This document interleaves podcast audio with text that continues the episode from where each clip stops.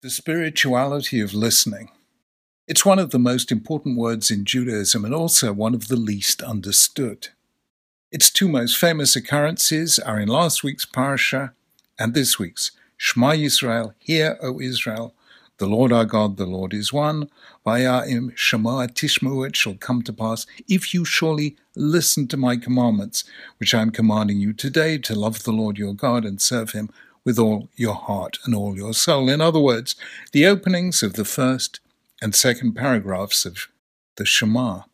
It also appears in the first line of the Parsha, via Ekev, Tishmu, and it shall be if you listen to these laws. The word, of course, is Shema. I've argued elsewhere that it's fundamentally untranslatable into English since it means so many things to hear, to listen, to pay attention, to understand, to internalize, to respond, and to obey. It's one of the motif words of the book of Devarim where it appears no less than 92 times, more than in any other book of the Torah, time and again. In the last month of his life, Moses told the people, Shema, listen, heed, Pay attention. Hear what I am saying. Hear what God is saying. Listen to what He wants from us, if only you would listen. Judaism is a religion of listening, and this is one of its most original contributions to civilization. The twin foundations on which Western culture was built were ancient Greece and ancient Israel. They couldn't have been more different. Greece was a profoundly visual culture. Its greatest achievements had to do with the eye, with seeing. It produced some of the greatest art, sculpture, and architecture the world has ever seen. Its most characteristic group events, theatrical performances, and the Olympic Games were spectacles, meaning performances that were watched. Plato thought of knowledge as a kind of depth vision, seeing beneath the surface to the true form of things. This idea that knowing is seeing remains the dominant metaphor in the West even today. We speak of insight, foresight, hindsight. We offer an observation. We adopt a perspective. We illustrate. We illuminate. We shed light on an issue.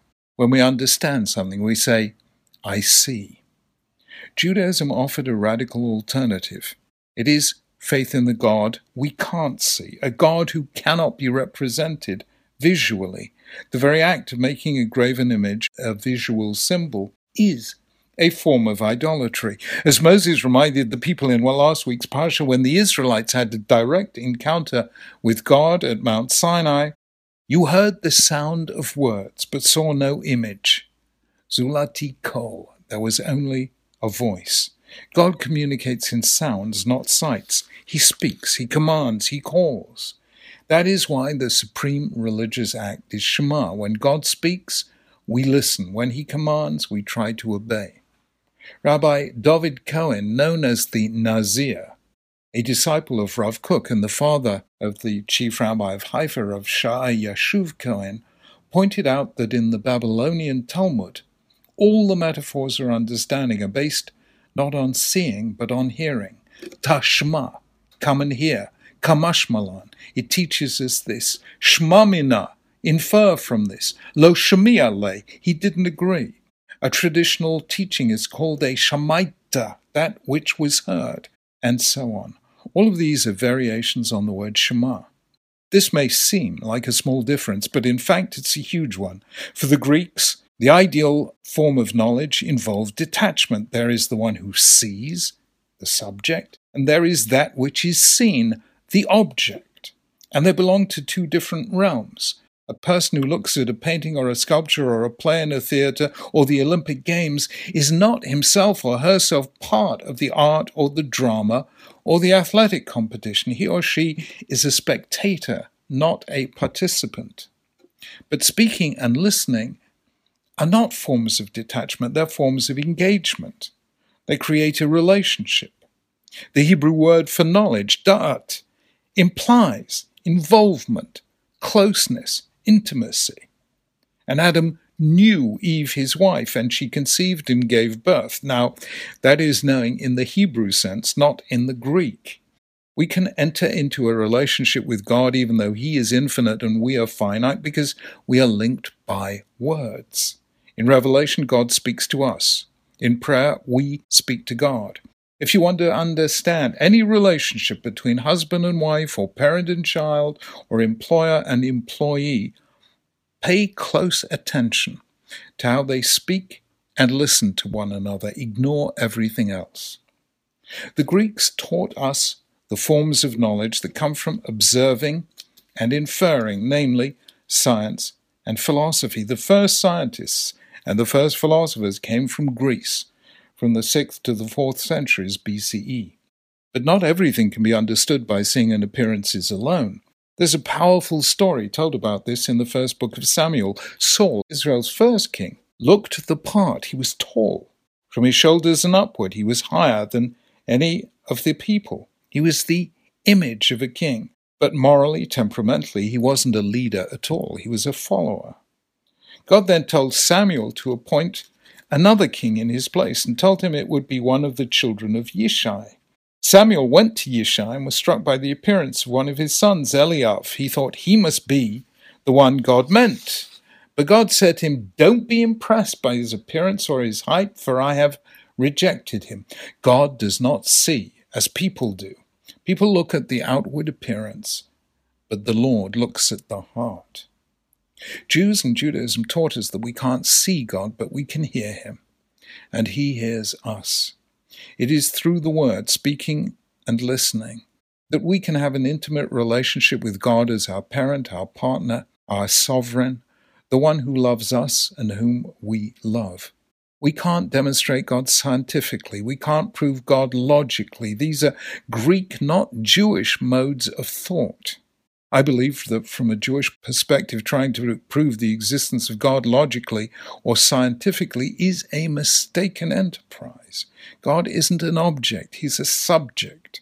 The Jewish mode is to relate to God in intimacy and love, as well as awe and reverence. One fascinating modern example came from a Jew who, for much of his life, was estranged from Judaism, namely Sigmund Freud. He called psychoanalysis the speaking cure, but actually it's better described as the listening cure. It's based on the fact that active listening is in itself therapeutic.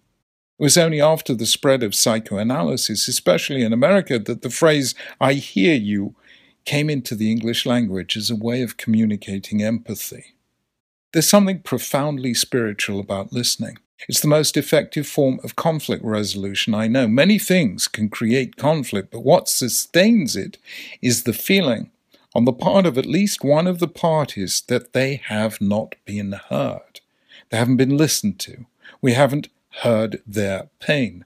There's been a failure of empathy. That is why the use of force, or for that matter, boycotts, to resolve conflict is so profoundly self defeating. It may suppress it for a while, but it will return often more intense than before. Job, who has suffered unjustly, is unmoved by the arguments of his comforters. It's not that he insists on being right. What he wants is to be heard. Not by accident does justice presuppose the rule of audi alteram partem, hear or listen to the other side. Listening lies at the very heart of relationship. It means that we're open to the other, that we respect him or her, that their perceptions and feelings matter to us. We give them permission to be honest, even if this means making ourselves vulnerable in so doing. A good parent listens to their child. A good employer listens to his or her workers. A good company listens to its customers or clients. A good leader listens to those he or she leads. Listening doesn't mean agreeing, but it does mean caring. Listening is the climate in which love and respect grow. In Judaism, we believe our relationship with God is an ongoing tutorial in our relationships with other people.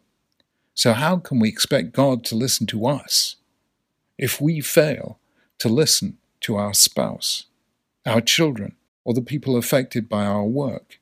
And how can we expect to encounter God if we have not learned to listen? On Mount Horeb, God taught Elijah that he wasn't in the whirlwind, the earthquake, or, or the fire, but in the kol damama daka, the still small voice. that I define as a voice you can only hear if you're listening. Crowds are moved by great speakers, but lives are changed by great listeners, whether between us and God or us and other people. Listening is the prelude to love. Shabbat Shalom.